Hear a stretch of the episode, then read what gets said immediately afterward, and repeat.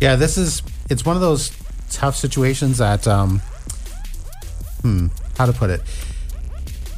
You have to say what you've discovered in a tactful way. You know, warn her of the danger that you believe is there. Lift her up in prayer, of course. And if you feel it's necessary, maybe give a call to maybe police to help protect your friend. You know, um, maybe involve your pastor if she's not going to listen and you feel this is a real threat. You know, follow the steps from Matthew 18. You know, go to her one on one. If they're not listening, then you go to the next step, involve a third party, and all that kind of stuff till eventually the church.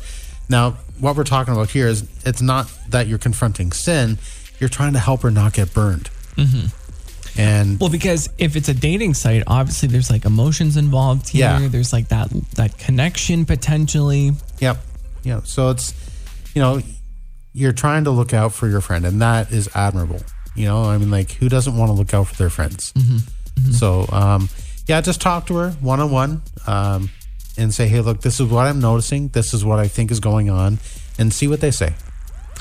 Is this one of those situations too where it's like, okay, listen, we're presenting this to you, and this is honestly something that you need to pay attention to, but at the same time, you really can't convince a person. Like they need to kind of make up their mind for themselves. They do. They need to. It's they really need to come to it themselves, and uh, yeah, it's it's one of those situations where it's like you present it to them, and if they're not going to listen, um, you know, maybe then you start bringing in like other people as well, and Yeah. uh, if it gets to the point, maybe you bring the church leaders and s- say, "Hey, look, we're really concerned, Yeah.